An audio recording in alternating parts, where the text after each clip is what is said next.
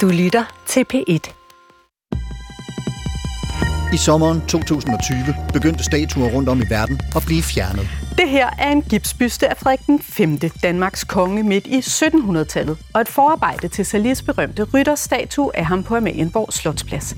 Indtil for et par uger siden stod bysten og skuede ud over Kunstakademiets festsal på Charlottenborg i København. Men pludselig stod den her på kajen nær Knibbelsbro, og så skete det her. Bysten blev væltet i kanalen. Can't trust this country to tell the truth when it comes to what happens to our people, to black people. And of Nogle blev fjernet med vold og magt og til lyden af protestråb, andre med kraner. Of course it does. Protesters are challenging what statues say about the past and what they mean today. Almost every day, another one falls. Some by force, others by crane. Vor tids historie spørger, hvad statuerne siger om dengang og nu. The history being made now questions whether certain symbols should stay standing at all. Thomas Jefferson wrote, All men are created equal. Statuer af mennesker, som en fortid har vurderet værdige til hyldest, He also enslaved over 600 people. Edward Colston was a major English philanthropist. men som nutiden vurderer uværdige og foragtelige på grund af for eksempel slavehandel eller anden grusomhed, som vi i dag tager afstand fra. He built his fortune buying and selling human beings on a massive scale. 300 years after his death, Edward Colston's fall from grace. we shouldn't be memorializing, we shouldn't be commemorating, celebrating as icons people who are slavers. I'm Velkommen til Supertanker. Jeg hedder Carsten Nordmann. Prepared for anything and everything.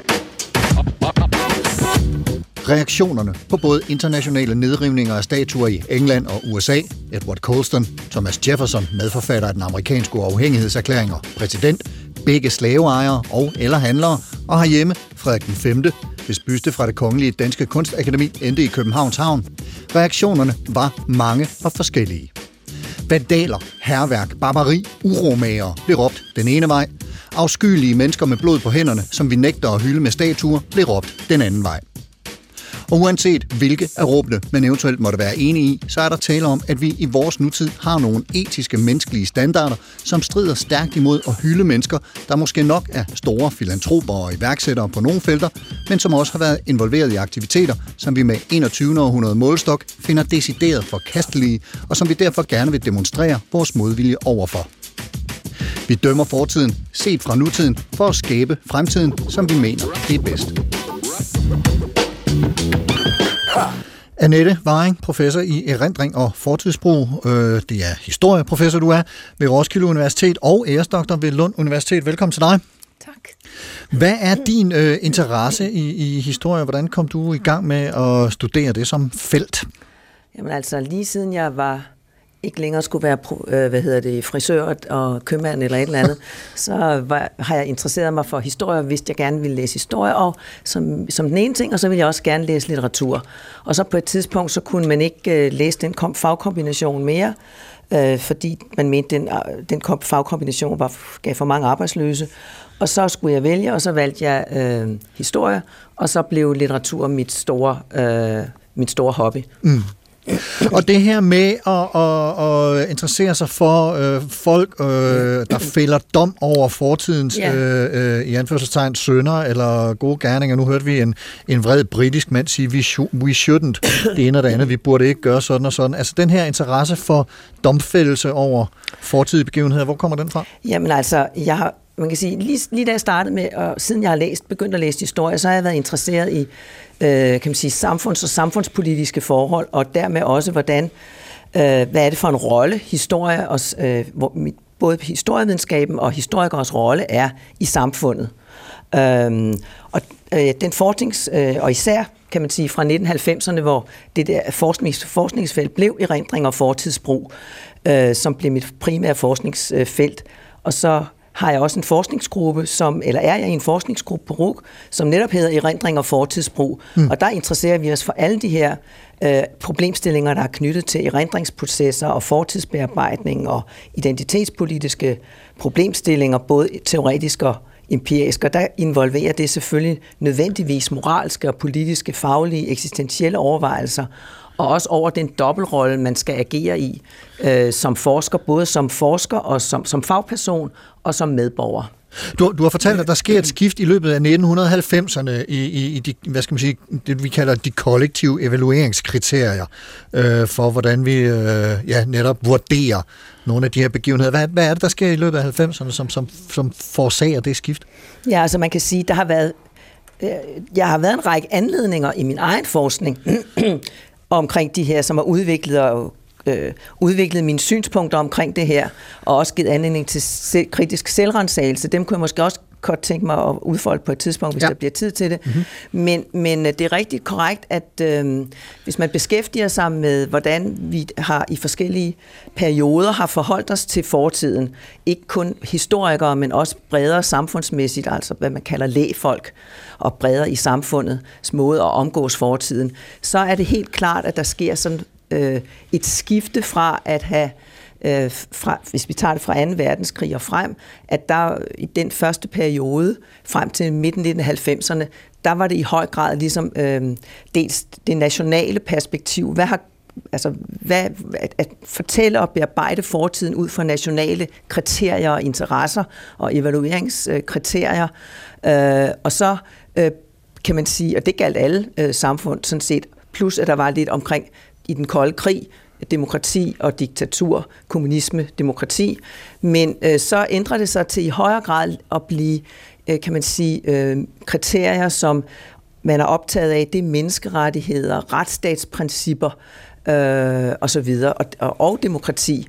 Øh, og det bliver ligesom nogle standarder, evalueringskriterier, der kommer til at øh, delvis komme i konflikt, men også mere kommer til at dominere og nuancere det her entydige nationale øh, udgangspunkt. Hmm. Og vi har selskab, du og jeg, øh, Annette Weiring, af Jesper Ryberg, professor i etik og retsfilosofi ved afdelingen for filosofi og videnskabsteori, også på Roskilde Universitet, og forfatter til den netop udkommende bog, Kan man dømme historien? Velkommen til dig, Jesper Ryberg. Tak skal du have din interesse i retsfilosofi og etik, som, som øh, du jo altså er, er professor i, hvordan, hvordan er den opstået? Hvordan er du kommet ind i det felt? Jamen, jeg synes, det er et felt, som det er meget, meget let at få stor interesse for, og det skyldes jo to ting. For det første, når man beskæftiger sig med etik, så drejer det sig jo spørgsmål om, hvordan bør vi handle i vores eget liv, eller hvordan bør vi indrette vores samfund? Og det er sgu vigtige spørgsmål. Altså hvis man for eksempel tager sådan nogle etiske, retsfilosofiske spørgsmål, som hvordan bør vi straffe kriminelle, så er det jo spørgsmål, vi alle sammen kender til, eller har nogle holdninger til. Eller jeg har også lige ledet i et nyt stort projekt, som drejer sig om, hvordan man bør bruge kunstig intelligens i retssystemet, måske til at udmåle straf. Og det er alle den type spørgsmål, som har karakter at være vigtige og presserende. Og så også en yderligere ting, at det ikke altid er særlig oplagt, hvad svarene er. Det kræver virkelig omtanke at gå i lag med at prøve at finde de bedste svar på den type spørgsmål. Så, og det er simpelthen det, der har motiveret mig, siden jeg helt fra starten gik i gang med at læse filosofi, da jeg begyndte umiddelbart efter min gymnasietid. Øhm, så jeg har beskæftiget mig med det her, siden jeg var 18 år, og det er efterhånden nogle år siden. Retfærdighedsrytter på en eller anden øh, måske. Din interesse for det her med at fælde dom over fortiden, øh, som du så netop har skrevet en bog om, hvor, hvor, hvor kommer den så fra ind i det her etiske felt, som du lige har beskrevet? Ja, jeg har selvfølgelig fulgt lidt med i den store diskussion, der har været i den offentlige debat gennem årene, men faktisk udsprang øh, af en enkelt hændelse. Jeg lyttede nemlig til radio en morgen, og der var en af vores folketingspolitikere, der sagde, at skulle tage stilling til spørgsmål om, hvordan vi skal reagere på slaveri. Og det vedkommende sagde var, at vi skal ikke give en undskyldning til de vestindiske øer, tror jeg det var, eller folk, der efterkommer af øh, slaverne. Og grunden til, at vi ikke skal gøre det, er, at vi kan ikke dømme fortiden ud fra nutidens målestok. Sagde denne politiker. Ja, sagde politikeren. Ja. Og det, der var min interesse, var ikke så meget synspunktet om, at vi ikke skal give en undskyldning, for det er faktisk ikke så overraskende. Det er ret bredt accepteret i Folketinget i dag. Men det, der var min interesse, det var mere den begrundelse, at vi kan ikke vurdere fortiden ud fra nutidens interesse. For det, jeg udebart kom til at tænke på, var, hvad hvis journalisten i morgenprogrammet havde sagt, så du mener heller ikke, at holocaust var forkert? Så vil jeg ved på, at politikere har sagt, jo jo, og så er næste spørgsmål jo, betyder det så, at der er nogle ting, du godt kan vurdere ud fra nutidens målstok, og andre du ikke kan? Og den debat blev ikke åbnet der i det program, jeg hørte, men det var min nysgerrighed til og interesse for at sige, jamen hvordan hænger det så sammen? Kan vi eller kan vi ikke? Vurdere fortiden. Er der nogen ting, vi kan vurdere, andre vi ikke kan? Og det var faktisk udgangspunktet for den bog, jeg har skrevet. Og det er også det, vi skal øh, tale om her i den kommende øh, lille times tid. På vej ind i den samtale kunne jeg godt tænke mig, hvis I har en eller anden øh, tanke, I gerne vil plante i mig og lytterne, øh, som, som vi kan have med os, øh, mens vi taler videre. Jesper, hvad, hvad kunne du tænke dig som en, en pointe, vi lige skal... Ja, men nu er det jo i vid udstrækning et etisk spørgsmål, vi tager fat i her. Hvordan bør vi reagere på fortid? Hvordan bør vi sige undskyld osv.? Og etiske spørgsmål karakteriserer vi, at det er nogen, vi mange af os har meget stærke følelser til, meget stærke oplevelser af at være, at det her er rigtigt, eller det her er i hvert fald forkert. Og sagen er den, at den slags meget stærke følelser giver ikke nødvendigvis altid de bedste svar på, hvad vi bør gøre. Og en anden ting, vi ved i dag, som jeg selv synes er interessant, er, at de er meget mere påvirkelige af total irrelevante forhold, end vi er opmærksomme på. Hvis jeg skal det meget kort, så lavede man for nogle år siden et forsøg på Stanford University, hvor man gjorde det, at man stillede folk nogle etiske spørgsmål, om det var i orden at giftes med en af samme køn osv., og, og så skulle folk svare på en gradueret skala fra meget rigtigt til meget forkert. Pointen var så, at halvdelen af dem, der blev spurgt, stod ved siden af en skraldespand, der lugtede rigtig dårligt. Og hvis man står ved siden af noget, der lugter rigtig dårligt, og skal tage stilling til etiske spørgsmål, så viser den type studier, så bliver man hårdere i sine etiske vurderinger. Og den type studier der er rigtig mange af sidenhen, og de peger jo på en interessant ting, nemlig at måske er vores meget stærke og umiddelbare mavefornemmelser ikke et særligt solidt grundlag at tage stilling til spørgsmål, som er rigtig vigtige for, hvordan vi bør leve vores liv, hvis de kan være påvirket af så irrelevante forhold, som om det tilfældigvis lugter dårligt i lokalet. Så det, man gør, når man tager, beskæftiger sig med etik i dag, det er jo ikke bare at sige, jeg føler noget meget stærkt, er rigtigt eller forkert. Det er at sige, det kan godt være, at jeg føler noget meget stærkt, men lad os prøve at se, hvad taler egentlig de bedste grunde for? at lave den svære bevægelse for vores mavefornemmelse op i hovedet, og åbne sindet over for gode grunde, der måske også peger en anden vej, end det, man umiddelbart føler stærkt. Så det er noget, vi måske kunne tage videre med i programmet, at man åbner sindet lidt over for grunde, der måske ikke harmonerer umiddelbart med ens umiddelbare reaktioner, Øhm, så det er i hvert fald noget, vi kan, der ja. er vigtigt og i hele taget er grundlaget for meget moderne etik. Og vi skal lige høre dig også, Annette, om du har øh, ja. en tanke, vi skal tage med os ind ja, i samtalen. Ja, lige en kort kommentar til uh, Jesper, ja. øh, og det er, at øh, jeg synes jo, verden er øh, rigtig man kan finde så mange eksempler på at studere empirisk, som man ikke behøver sådan et, øh, et øh, sådan lidt kunstigt studie af, eksperimentstudie om det der med lugt og ikke lugt, fordi øh, som rejser de her diskussioner omkring, øh, hvad er, øh, hvor følelser bliver involveret i det. Og der synes jeg øh, det er vigtigt at sige, at følelser ikke nødvendigvis er illegitime. Øh, men det, det var egentlig ikke det, jeg ville svare på det, til det her spørgsmål. Nej. Det var, at hvis vi synes, vi skal, noget vi skal tage videre med, og det er altså, øh, når vi skal optage de her spørgsmål om at øh, som bliver rejst i den her udsendelse om, om historiske domme og undskyldninger og statuer, der skal ned og alt det her, så synes jeg, at det er meget vigtigt, at man overvejer de her moralfilosofiske øh, problemstillinger, som Jesper gør systematisk i den her øh, bog, og som på mange måder også er anledning til, at vi tager, tager det op i dag her. Øh, kan man dømme historien, som titlen er. Øh, men jeg synes, det er vigtigt, at man ser sine overvejelser og argumenter ikke alene på moralfilosofi, men også tager udgangspunkt i en forståelse af historie, øh, som jeg ikke helt er min fornemmelse, når jeg har læst Jespers bog, at vi ikke er helt enige i, hvad, hvad det, øh, his, hvordan historie skal være, forstås. Og der vil jeg godt bare nævne et par pointer, det kan vi uddybe senere, men altså, at historie og fortid ikke må forvik- forvikles. Historie og fortid, ja. Ja, historie er ikke lige fortid. Uh, historie skal forstås som en vekselvirkning mellem forskellige tidslag, mellem fortid, nutid og fremtid.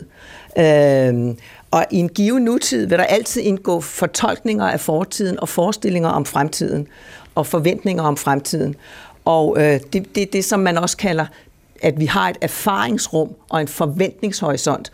Og det er, øh, så historie er ikke en fortidsvidenskab. Det er lige så meget en nutids- og fremtidsvidenskab. Og det andet er, at historie er ikke bare noget, der foreligger. Historie er ikke noget bare, der er derude. Det er fortiden. Historie er det ikke det er noget, der bliver til, når vi bruger den, og når vi gør os forestillinger om det og bruger den.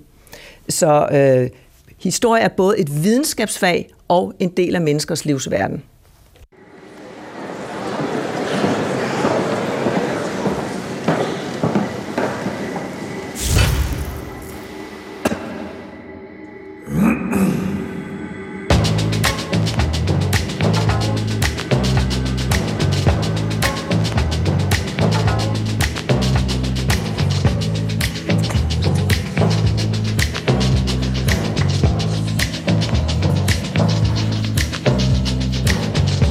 Fjeld i Nuuk står Hans Ede og spejder ud over havet ud for Nuuks kyst. Eller der står en statue af Hans Ede og spejder. På Grønlands Nationaldag i 2020, den 21. juni, blev statuen overhældt med rød maling og påført teksten Decolonize, altså afkolonisere. Den dansk-norske missionær tog til Grønland for 300 år siden for at være præst for inuiterne, og i dag er hans eftermæle og statuen omdiskuteret. Den røde maling førte sidste sommer til en folkeafstemning i Nuuk om, hvorvidt statuen skulle blive stående eller ej. Ifølge modstandere symboliserer den kolonial vold, for andre symboliserer den kristendommens indtog i Grønland og den positive virkning, det har haft for befolkningen. Selvom et fortal af de stemmeberettigede grønlændere var i stemmeboksen, var svaret klart. Flertallet ville beholde statuen på fjellet i Nuuk, så der står den fortsat. En lignende fortælling havde forud for afstemningen i Grønland fundet sted i Sydafrika. I 1934 blev en bronzestatue af den britiske minemagnat og politiker Cecil Rhodes stillet op på universitetet i Cape Town. Men i 2015 begyndte studerende at protestere for at få statuen væk. Rhodes var en markant fortaler for hvidt overherredømme og stærk tilhænger af det britiske imperium. Han opkaldte landet Rhodesia efter sig selv. Landet hedder i dag Zimbabwe. Og derfor fortjente han ikke statuens ære. Desuden mente de studerende, at strukturel racisme prægede universitetsmiljøet.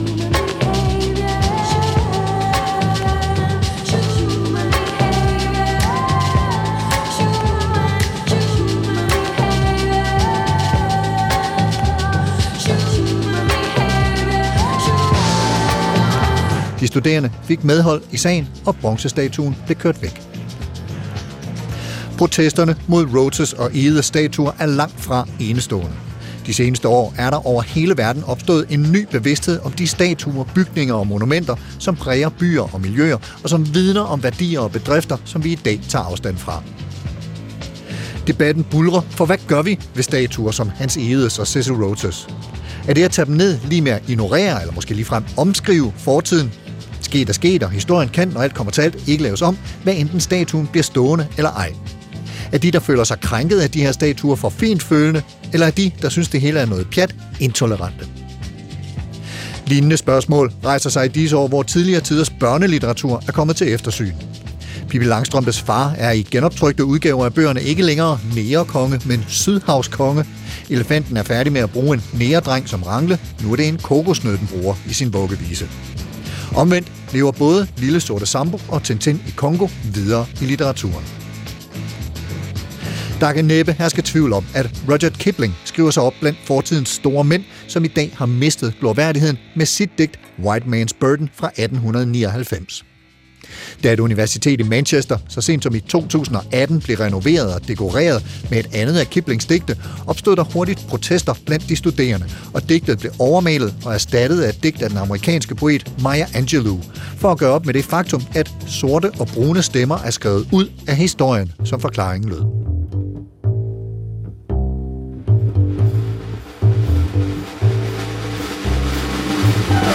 Sidste sommer blev det på en anden måde konkret i den andedam, vi kalder Danmark. Det hele begyndte, da et amerikansk brand valgte at droppe navnet på deres is Eskimo Pie. Eskimo-isen, eller kæmpe Eskimoen, findes også i enhver isbutik herhjemme, og debatten rasede. Ordet Eskimo, der beskriver den oprindelige arktiske befolkning, er stødende og et udtryk for imperialisme og kolonialisme. Derfor skulle det droppes. Ifølge andre var det at tage den politiske korrekthed alt for langt, og man skulle ikke bukke under for krænkelseskulturen. Flere danske isproducenter valgte imidlertid at lave navnet om, og siden har vi kunnet vælge is med smagen solbærgrøn.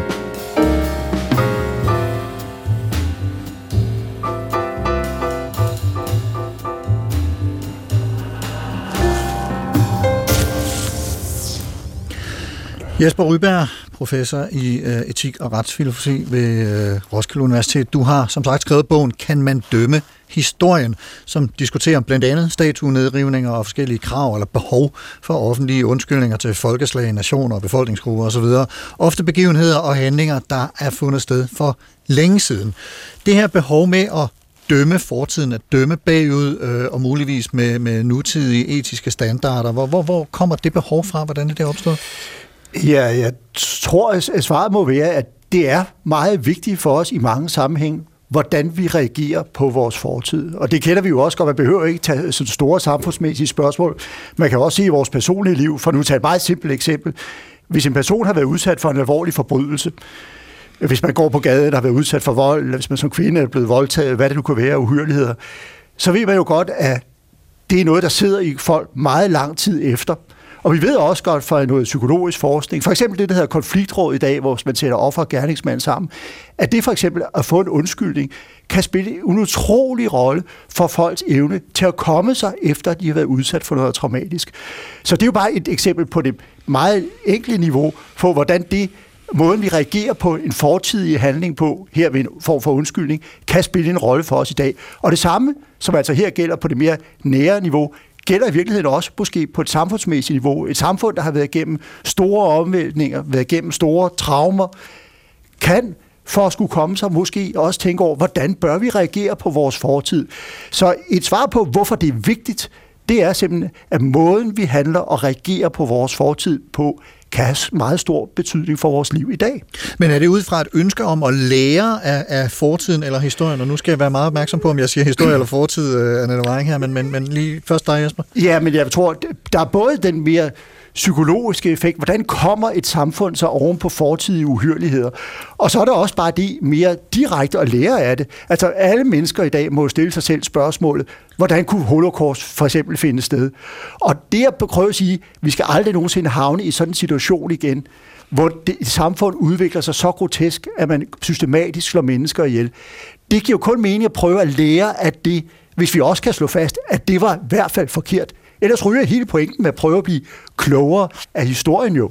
Så det at lære af det, og det at prøve at komme sig oven på historiens uhyreligheder, alt det er, er, er vigtige ting for os mennesker i dag. Og derfor er det vigtigt at tage de her spørgsmål op, om hvordan og hvorfor vi skal reagere på historien. Og Annette Weing, du sidder og hopper for at, at komme til med en kommentar til det her. Hvad? Nå, ja. nå, øh, egentlig så er jeg, jeg er meget, meget enig med, med Jespers øh, øh, kommentar her og udlægning af det. Først vil jeg sige, at øh, du nævnte i dit øh, oplæg her, du sagde et eller andet, fortiden kan ikke laves om, Øh, nej, fordi, det ja, det, nej, ja, du siger, vi, nej, du skrev jo et eller andet om, sagde, fortiden kan ikke laves om, men altså, nej, det kan den ikke, men historien, altså, det er derfor, det er vigtigt at skænde mellem fortid og historie. Vi kan jo godt lave historien om, om, om det gør vi jo hele tiden. Øh, det kan man jo Altså, fordi nutiden øh, rejser nye spørgsmål, ikke kun fordi vi har fået en ny indsigt, eller fundet en spændende ny kilde, eller nogle, øh, nogle nye arkeologiske fund, men især fordi vi øh, stiller nye spørgsmål med udgangspunkt i den nutid, vi lever i, og vores forestillinger om den, vores forestillinger om, hvad der er vigtigt, forandrer sig, og herunder vores etiske øh, øh, kompas. Men, øh, så det her, den men, sondring bliver vigtig, at, at, at ja, historien kan laves om, men fortiden ja, kan ikke. Og, og bliver det hele tiden, ja. og det samme vil jeg også sige, at øh, hvor at... Øh, at øh, Jesper i sin bog har meget ret i, at der er mange øh, historikere i dag, som øh, og, i, og i siden historie blev en Øh, professionel videnskab i slutningen af 1800-tallet, har øh, afskyet det her med, at man skulle øh, øh, afsige domme over fortiden osv., så, så kan vi i hvert fald sige, at det er der for det første ikke enighed om, øh, selvom det, han har ret i, at det er et udbredt synspunkt, og det er nok det dominerende.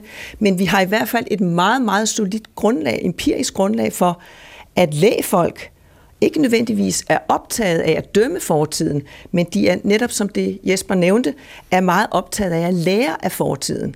Altså fordi de mener, at det kan gøre dem bedre øh, i stand til at handle i nutiden. De bruger historie i livets tjeneste, altså det her øh, historie magistra vitae, som så var en også dominerende norm for al historieskrivning øh, siden Cicero, som levede, jeg ved sgu ikke, det var lige omkring før år 0 eller et eller andet, ikke?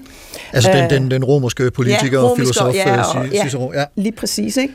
Og at, og at i, den, i den forbindelse mener, at det er vigtigt, at man må forholde sig til etiske spørgsmål, som hvad er der rigtigt, hvad er der forkert, etiske dilemmaer, både i fortiden og i nutiden. Altså de mener, og de interesserer sig så for den fortid, der er den nærværende fortid, den som de er ikke er blevet identitetsneutral, øh, som er, altså, og som kan bruges. Altså en pragmatisk interesse. De er interesseret i den, den fortid, som man har, kan bruge. Man kan sige, de bruger historie som et erfaringslager. Og, og, der, og for der er at handle her... godt i fremtiden. Og, og jeg, jeg hæfter mig ved, at du siger historie og ikke historien, fordi der er jo noget med det her bestemt, øh, bestemt form, ental, som, som jeg ved, du også øh, har, har nogle overvejelser om øh, i, i forhold til, hvad, hvad det er, vi dømmer. Ja, men det er jo fordi, at det er også et udbredt, det, det vil jeg ikke klandre øh, Jesper nødvendigvis for, for det er en udbredt opfattelse, man også kan få indtryk af, når man hører historikere snakke. Men jeg synes, det er et, øh, altså det her, den her fik, tankefigur omkring, at øh, historien er, er der, når, altså sprogligt, så er det jo som om historien, det er det kollektiv singularis, ikke? Altså, det er én ting. Øh, og det, fortiden er noget, ikke? Men altså, øh, historien om den er, er, altså, er ikke et bestemt foreliggende. Det er noget, der bliver til, når vi bruger fortiden og fortolker fortiden. Og øh, det er den der figur med, at øh, altså, da man historikere og histor- historievidenskaben, øh, de havde, der havde den dominerende norm frem til slutningen af 1800-tallet været magistra vitae, øh, med, øh, historie magistra vitae. Og det var også, altså, at historie skulle være et eksempelsamling for øh, hvad man skulle gøre godt i verden, og hvad man overhovedet ikke skulle gøre godt i verden. Og det var helt klart, det var derfor, historikere skrev med et oplysende, dannende sigte til borgerne med det udgangspunkt. Jamen. og det skifter så, og så begynder man at bruge det historien, som om, at man har et, så hvor det bliver en positivistisk fortidsvidenskab, Øh, og men i de senere år er vi jo blevet klar over, at det langt mere er blevet en fortolkningsvidenskab. Og, og, og jeg kunne godt tænke mig at, og så netop spørge øh, etikprofessoren Jesper Ryberg, hvad, hvad der skal til for, at vi hvad skal man sige, kan begynde at dømme fortiden ud fra nutidige standarder? Ja, altså der, der er jo det principielle spørgsmål, som har vi diskuteret meget. Øh, men kan, giver det mening at begynde at sige, at man handlede forkert, da man i 1600-tallet brændte heks af, da Maren Splids, som var en startet dansk kvinde, blev brændt på bålet i 1641, tror jeg det var, fordi hun blev beskyldt for, for trolddom. Eller giver det mening i dag at sige, at skolelærer for 50-60 år siden handlede forkert, når de langede øretæver ud til børnene i skolen osv.? Eller giver det ikke mening? Og det, jeg har lagt mærke til i den konflikt, er, at på den ene side siger folk, at selvfølgelig kan det ikke være helt rigtigt, for hvorfor skulle vi ellers ønske, at det var anderledes i dag? På den anden side, så var normerne jo anderledes, og derfor bliver man fanget lidt i et dilemma, hvor man ikke rigtig ved, om man kan meningsfuldt sige, at det var forkert eller ej. Og noget af det, jeg har øh, opdaget, da jeg gik i gang med at lave bogen, er meget ofte bygger den forvirring faktisk på en, en sammenblanding af to ting, som er helt velkendt i moralfilosofien, nemlig en skældning mellem, om man på den ene side taler om, om en handling er rigtig eller forkert, eller om man på den anden side taler om, om en person er en ond eller en slet person. Og det er to helt forskellige spørgsmål. Når vi snakker om en handling er rigtig eller forkert, så vil det typisk afhænge af, hvad er konsekvenserne af handlingerne? Skader de, eller gavner de mennesker, eller hvad? Når vi snakker om en person er en ond person, eller en slet person, så bliver vi nødt til at vide noget om, hvorfor handler personen, som vedkommende gjorde? Hvad var motiverne? Hvad var vidensgrundlaget? Og i det øjeblik, man begynder at skelne mellem handlinger og personer inden for etik, ja, så kan man også godt se, at man sagtens kan sige, det var faktisk forkert at slå børn i skolen, eller det var faktisk forkert at brænde heks af, for det havde forfærdelige konsekvenser for dem, det gik ud over. Samtidig med, man siger, at det ikke nødvendigvis indebærer, at de folk, der gjorde det, var onde mennesker, for de levede under andre normer, og de levede med et andet vidensgrundlag. Så man kan sagtens gøre de to ting samtidig og sige, at det var faktisk forkert, uden at man nødvendigvis behøver at hævde, at det var onde mennesker, der levede på de her tidspunkter. Så den skældne med handling og personer, den opløser noget af den forvirring, jeg mener, der findes i debatten.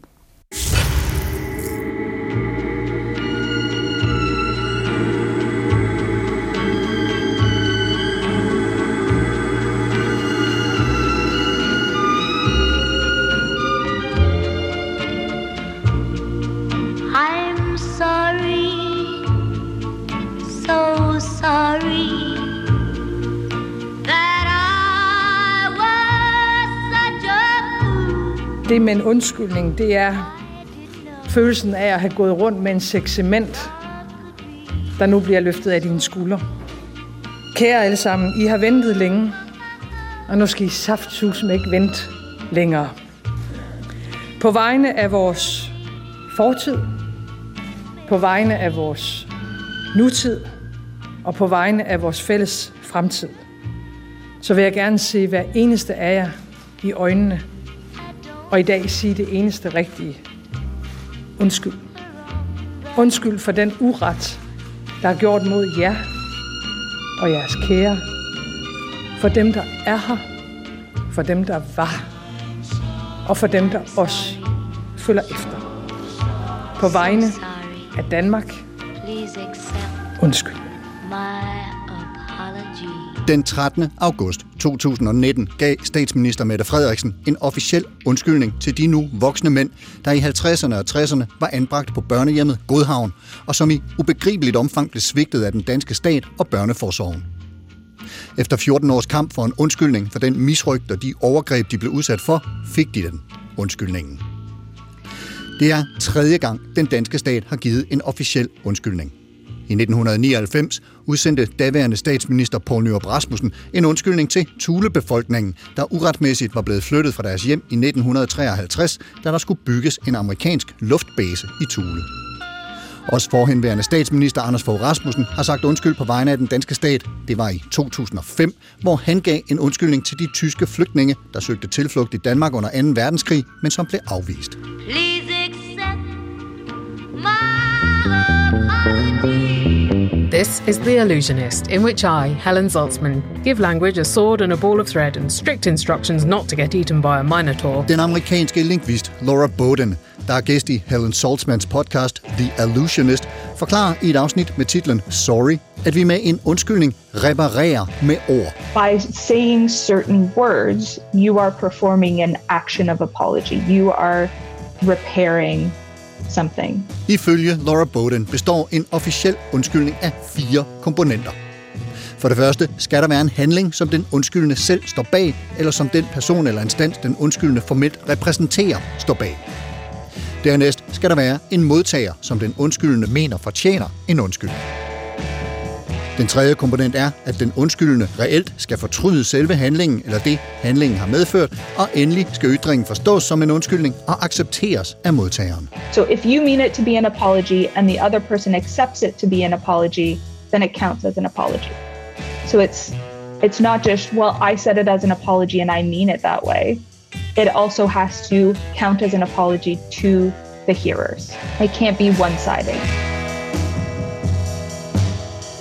En officiel undskyldning, hvor man som repræsentant for en stat siger undskyld for noget, ens forgængere har gjort, altså som man ikke selv personligt har gjort, er nemmere at give end en personlig undskyldning. Some would question whether or not that apology can actually be considered a true apology. Og det kan betvivles, om det er en ægte undskyldning, men det er helt klart nemmere at undskylde for noget, man ikke selv har gjort. Definitely easier for apologizing if you're apologizing for something that you didn't do. Så det bliver hurtigere en offentlig melding snarere end bodsgang. A public statement than it is a reparation. I sin forskning er Laura Bowden dykket ned i det, hun kalder faux apologies, altså falske undskyldninger. Forskellige strategier kan resultere i falske undskyldninger. For eksempel det at tage forbehold, mens man undskylder. Undskyld, men det kan også være at fremstå ligeglad, eller kun påtage sig noget af ansvaret for det skete. Undskyld, jeg gjorde det og det. Det ligner slet ikke mig.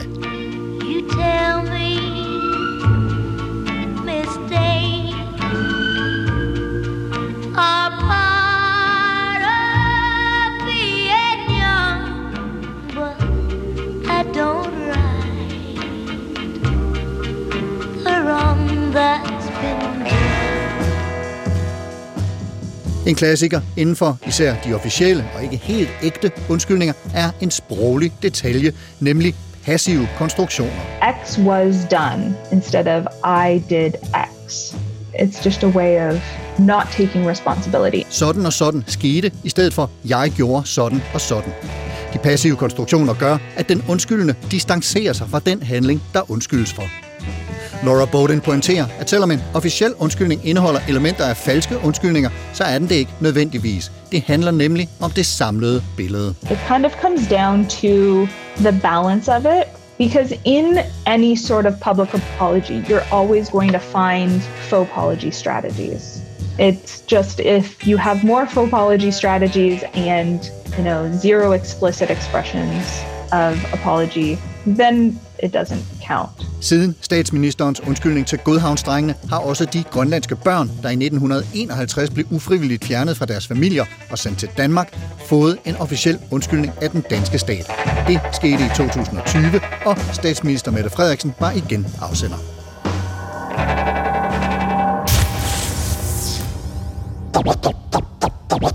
Would you mind saying that again? Statuer falder og bliver kyldet i havnen, sange og bøger bliver skrevet om, ispinde bliver omdøbt, og andre tiltag, der skal rydde op i fortidige sønder, bliver aktiveret. Vi tager afstand fra slavehandel, kolonisering og udbytning, børnemishandling, ringeagt for andre folk, og det er vel som udgangspunkt godt, hvis vi holder op med at tale og handle ringeagtende, nedsættende eller decideret ydmygende, men skal alle spor slettes, og kan vi tillade os at dømme historien bevæbnet med nutidige koder og handlemåder? Og hvad ligger der i undskyldninger? Jesper Ryberg, professor i retsfilosofi ved Roskilde Universitet og forfatter til bogen Kan man dømme historien? Hvad ser du som for eksempel staters pligt til at undskylde fortidige historiske øh, ugerninger? Ja, jeg synes, et godt spørgsmål i den sammenhæng er, fungerer den slags undskyldninger, eller gør de ikke? For hvis de fungerer, så kan der jo være en god grund til at faktisk at give den form for statslige undskyldninger. Og der må man sige, nu nævnt, blev der nævnt i indslaget en lang række af de danske undskyldninger. Der har ikke været så mange. Der har været for Rasmussen, Poul Nyrup og så videre, og så seneste undskyldning til Godhavnsdrengene. Men hvis man går til udlandet, har der været rigtig mange undskyldninger. Altså Tony Blair har for eksempel undskyldt for kartoffelhungernøden, eller englændernes manglende hjælp i forbindelse med kartoffelhungernøden, som fandt sted i Irland i midten af 1800-tallet. Og den katolske kirke har undskyldt for i forbindelse med korstogen togene, som fandt sted i 1100-tallet. Så der er rigtig mange eksempler på undskyldninger, og også nogle, der går langt tilbage. Og der er det gode spørgsmål, virker de så? Og der har man faktisk lavet studier i dag, der tyder på, at i en del tilfælde, der er det faktisk godt for dem, der undskyldes til, og også nogle gange for efterkommer, hvis, sta- hvis der gives undskyldninger til dem. Men en anden ting, man har også fundet ud af, og det var også det, der blev antaget, eller antydet i indslaget, er, at det bestemt ikke altid at undskyldninger fungerer godt. Undskyldninger kan leveres på en måde af statsledere eller af stater, sådan at de nærmest kommer til at virke som, der får et spot til skade.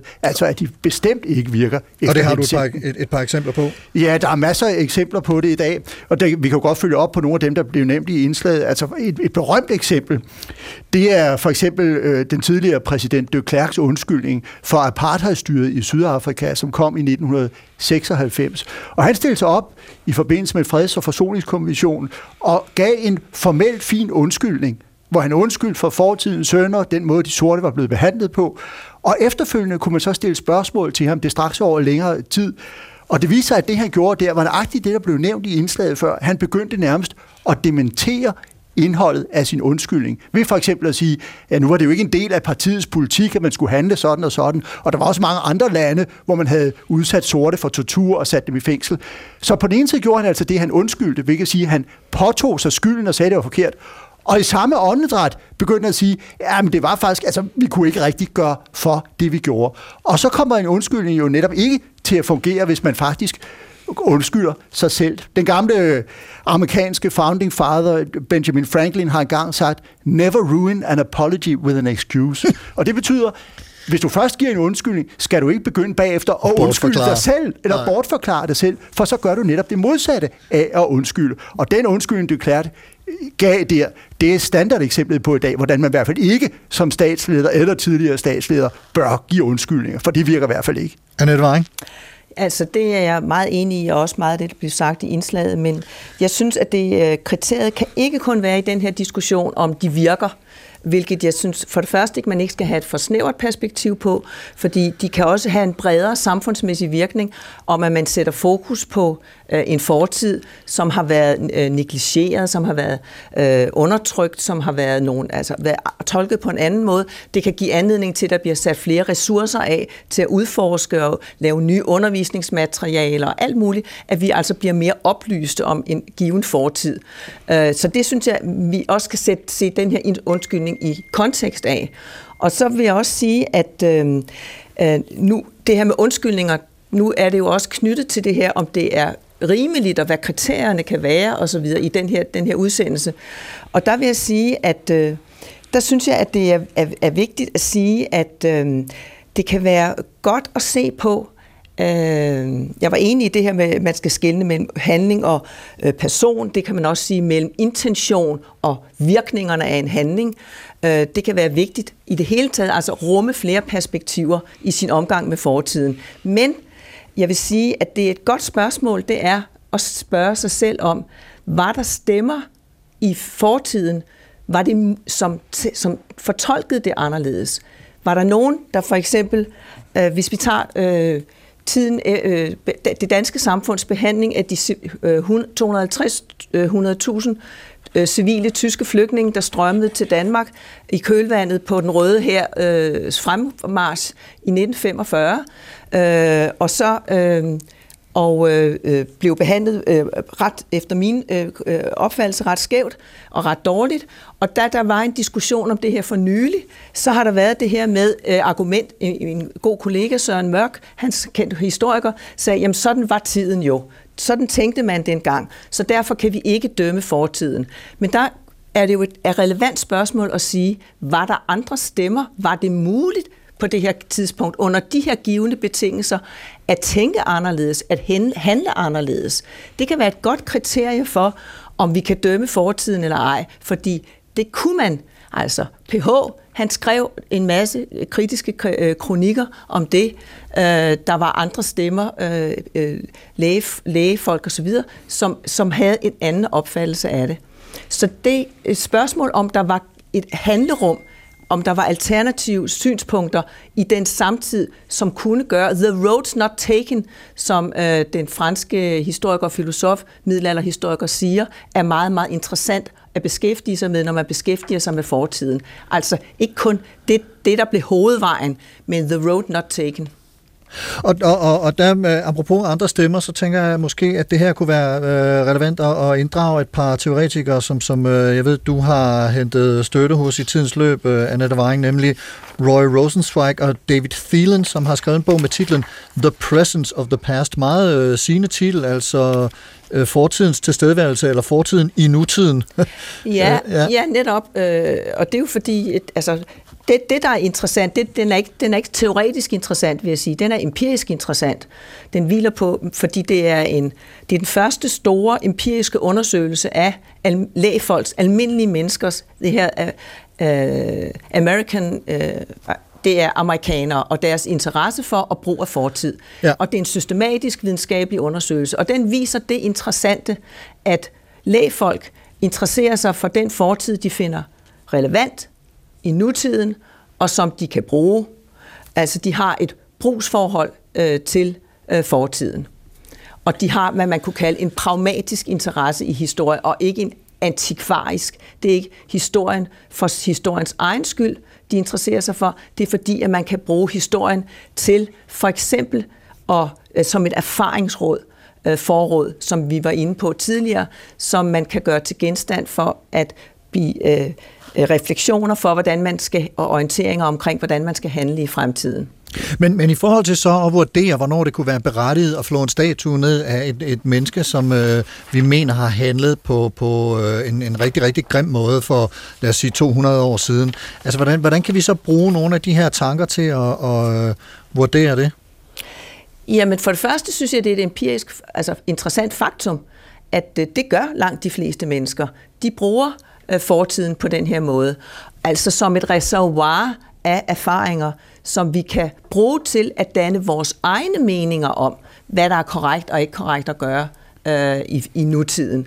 Og øh, hvis vi skal så øh, altså, udbrede ens refleksionsgrundlag til det, og der er det jo også vigtigt, altså øh, synes jeg, en anden teoretiker, der er interessant her, det er Altså, ja, det er to. Det er, jeg nævnte ham vist før, øh, i hvert fald hans titel, det er Bernard Erik Jensen, min kollega på RUK, øh, adjungeret professor i vores, øh, min forskningsgruppe, som øh, har skrevet en fantastisk god bog, som hedder Historie, livsverden og fag, og hvor, som titlen netop udtrykker, at historie er ikke kun et videnskabsfag, men er også en del af menneskers livsverden.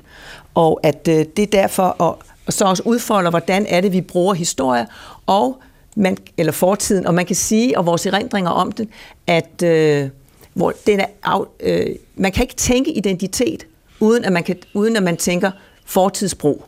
Altså det indgår vores forestillinger om os selv, det gælder både som individer og som samfund, kan ikke tænkes uden, at vi har en dimension af, hvor kommer vi fra, hvem er vi, hvad har skabt os, hvor er vi nu, og øh, hvad, hvad agerer vi i nu, og hvad vil det være i fremtiden. Og den, det forhold imellem det, det spiller en meget, meget vigtig og interessant rolle. Og, den- og den anden, øh, fordi nu nævnte du, at der var to andre, øh, du lige ville trække af stallen her. Den anden går jeg ud fra ham, der hedder Reinhard Koselleck. Ja, altså han er teoretiker og, og øh, historieteoretiker og filosof, og er øh, øh, ophavsmand til en, nogle utroligt inspirerende teorier, netop som gør op med den her forestilling om, at historie er lige med et fortid, og netop har den her dynamiske relation mellem forskellige øh, øh, fortider, altså, øh, eller mellem tider, mellem fortid, nutid og fremtid.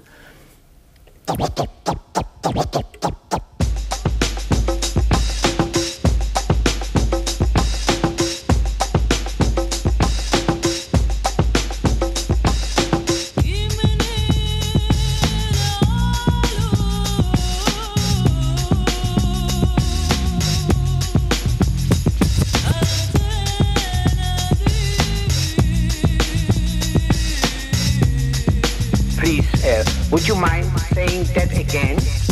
Thinking of a master plan.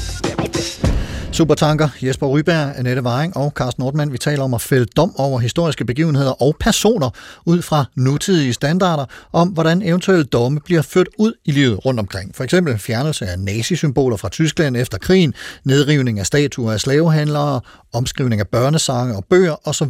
osv. osv. Og Jesper Ryberg, nu stillede jeg Annette Varing spørgsmålet for et øjeblik siden på, hvornår det er berettiget eller ikke berettiget at flå en statue ned af et menneske, som vi mener har handlet på en rigtig, rigtig grim måde øh, i fortiden. Har, har du et bud på, øh, hvornår det eventuelt kunne være det? Ja, det har det. Altså det, jeg gør jo i min bog, er jo i overensstemmelse med det, jeg sagde i starten, med at prøve at se på argumenter lidt mere uhildet, og ikke bare ud fra, hvad der bekræfter ens stærke, øh, umiddelbare følelser. Øh, og der, der prøver jeg faktisk at se på nogle af de forskellige rationaler eller argumenter, der er blevet givet for, om man bør eller man bør undlade at, at fjerne statuer. Og hvis man skal se på nogle af dem, så vil jeg sige, det forhold, at en person, der bliver afbildet på en statue, har handlet meget forkert. Det er svært at se, at det i sig selv skulle være et tilstrækkeligt argument for at fjerne statuen. Hvis man mente det, så ville man jo skulle fjerne en statue, hvis det var sådan, at alle mennesker i dag var glade for statuen. Hvis de drog, drog lære af den, synes, at den faktisk gjorde dem klogere på fortiden, måske ovenkøbt brugt den i opdragelse af, sådan skal vi i hvert fald ikke leve i dag, og i øvrigt også have stor æstetisk værdi, så skulle man alligevel fjerne statuen. Og det virker jo nærmest grotesk, at man skulle gøre det stik mod alle menneskers ønske, alene fordi personen havde handlet forkert. Så bare det at henvise til, at vedkommende der bliver afbildet, har handlet forkert, er ikke et tilstrækkeligt argument. Hvis man skal gøre det, så mener man, sige, så må det være med henvisning til, at det kan have en eller anden form for effekt i dag at fjerne statuerne. Og det kan det godt. Der er de her bredere diskussioner om, hvis man har et overgang fra et styre til et andet, fra et diktatur til et demokrati. Hvordan kommer man i gang? Hvordan reparerer man de sår, der er forvoldt osv.?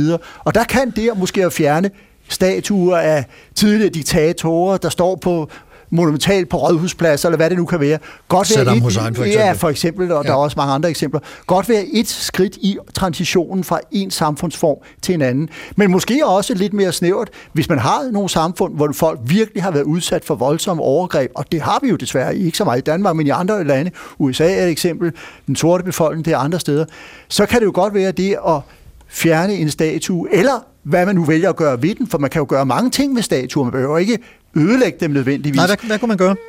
Jamen, der er jo masser af modeller i dag. En ting, nu nævnte du tidligere, Cecil Rhodes, han blev jo kørt bort og ødelagt, om man så må sige. Men det, man kan gøre i dag, er jo, at man kan oplyse om hvad personen i øvrigt også har gjort, den der hyldes på statuen. Man kan også forestille sig, at man kunne stille nogle statuer på museer. Det giver en helt anden kontekst eller ramme om statuen, hvor man kan oplyse på en anden måde, end hvis de står på en central plads i en by. Og der findes jo også i dag i flere steder i Østeuropa det, man kalder statuekirkegård, som jeg selv synes er en meget interessant måde at håndtere statuer på, hvor man har taget store statuer, det kunne for eksempel være alene, fjernet det fra en central plads, og så båret den over på en stat, en statue kirkegård, hvor statuen så står side om side og fremstår helt anderledes, og i hvert fald ikke fremstår som nogen, hvor de længere udgør en hyldest til den person, der er blevet skildret. Og det har jo den store fordel, at kunsthistorikere og historikere stadig har adgang til dem, hvilket jo er en vigtig ting. Annette?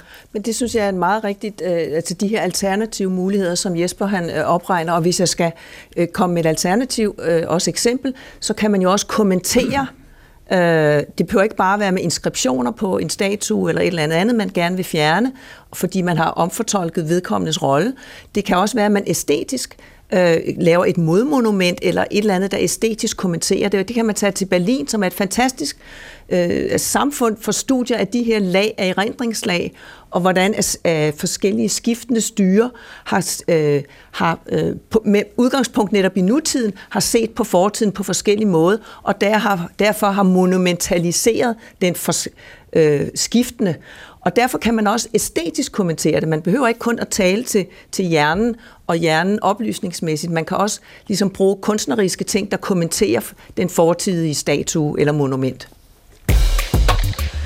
Supertanker er på vej i land. Det når vi om et par minutter, men vi skal lige nå at høre øh, lidt anbefalinger fra jer to øh, gæster til, hvor lytterne måske kan gå hen, hvis de vil undersøge nogle af de her tanker nærmere. Og Jesper øh, Ryberg, du har taget et øh, stort etisk værk med, som øh, du har haft øh, glæde af at læse. Hvad er det for et?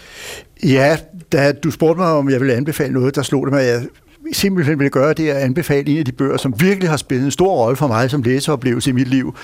Og det er faktisk en sammenkobling øh, af tre bøger, som blev udgivet på dansk for nogle år siden under titlen Vidnesbyrd, og som er forfattet af den italienske jøde Primo Levi. Og det er en kobling af, som sagt, tre bøger. Den første bog, som hedder Hvis dette er et menneske, hvor han beskriver det lille år, som han tilbragte i Auschwitz, altså fra 44 til januar 45. Og så den anden bog, som hedder Tøbro, som kom cirka 20 år senere i 1963, hvor han skriver om, hvordan han, da det var den røde her, rykkede ind, og der pludselig var mulighed for at forlade Auschwitz for dem, der havde overlevet det, hvordan man så kommer hjem efter at have været der i et Europa, som er fuldstændig ødelagt. Og det tog ham faktisk ni måneder at komme fra Auschwitz til Torino, hvor han var født i, i Italien. Og det er en beskrivelse af den tur gennem et sønderbumpet Europa. Og så den sidste bog hedder De druknede de frelste. Øh, og den øh, skrev han lige før han døde. Han skrev den i, i 86, kom den. Han døde året efter i 87. Muligvis øh, af selvmord. Det vil man ikke helt afklare i dag. Og der reflekterer han mere generelt over spørgsmål om, hvordan kan sådan noget som holocaust finde sted? Hvordan kunne det finde sted, som øh, at han endte i koncentrationslejre, folk der handlede, som de gjorde osv. Og, og der er en masse overvejelser om placering af ansvar, og det han selv synes er et meget svært spørgsmål, nemlig placering af skyld, selv for så voldsomme begivenheder. Så jeg vil sige, det er et værk, jeg virkelig varmt vil anbefale alle, der ikke har læst det. Det er et værk, der understreger vigtigheden af at huske vores historie, og også understreger vigtigheden af, at der er nogen som Annette og hendes kolleger, altså historikere, der kan holde historien af live og berette om fortiden og gøre os klogere på den. Så det vil jeg varmt anbefale til alle Primo Levis værk. Vidnesbyrd af Primo Levi. Og Annette, du har en øh, ordentlig spandfuld øh, Nej, anbefaling med ja, os. Ja, ja, ja, men jeg har jo været inde på nogle af de værker her øh, igennem øh, undersøgelsen, så dem vil jeg sådan set ikke tage op. Men jeg vil være fuldstændig e-, enig med øh, Jespers anbefaling. Det er nogle pragtfulde værker, og meget har læst det mange gange, og som også har rystet mig. Men jeg vil faktisk også pege på et øh, noget dokumentarisk og noget fiktion, fordi øh, som jeg synes taler godt ind i det her. En film, det er en dokumentarfilm, We Carried It Within Us, altså vi bærer det inde i os. En film af Helle Stenon, som øh, kan, man kan få adgang til på det kongelige bibliotek, og tror jeg måske også på Filmstriben. Øh, og den handler om, øh, hvordan øh, øh, for, altså, kolonifortiden øh, i Danmark og kolonifortiden på Virgin Island, altså det vi kaldte de vestindiske øer, hvordan øh, den fælles fortid, vi har, bliver erindret meget, meget forskelligt i Danmark og på de vestindiske øer. Øh, og øh, det er utrolig gribende, øh, og ramte mig også meget stærkt, fordi der var en række øh, øh, øh, i den her dokumentar øh, fra The Virgin Island, som når de var i København og gik rundt i København og oplevede også museumsudstillinger og bare de fysiske rester af kolonitiden osv., og færdes blandt danskere, oplevede den der ekstreme blindhed, der er for øh, vores kolonifortid. Og den berørte mig dybt, og, og hvordan det carried, hvordan det præger dem, hvordan de bærer det inde i os. Og øh, det er jo tydeligt, at det, vi bærer, har ikke den her kolonitid inde i os særlig meget, øh, og den er ikke nærværende på samme måde. Det burde den være, og det kan man blandt andet få den, at det burde den være øh, ved, at vi ser sådan en film.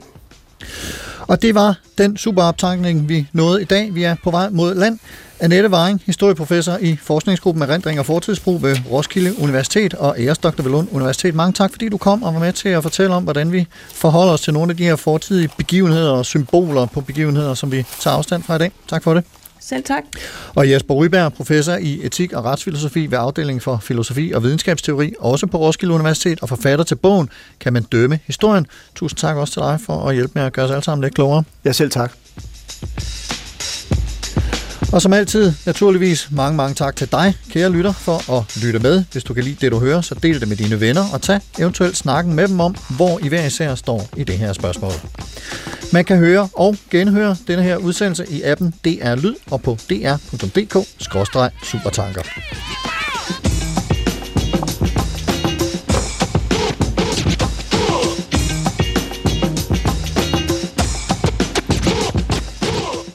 Hvis du har ris, ros eller idéer til programmet eller andet, du gerne vil kommunikere til mig, så skriv en mail til supertanker eller gå ind på Facebook-siden Carsten Ortmann Radio og kommenter der. Der lægger jeg også gæsternes anbefalinger, lidt links og en musikplayliste. Programmet i dag var tilrettelagt af Dorthea Lind Neunschwander og mig. Jeg hedder Carsten Ortmann. Tak for i dag.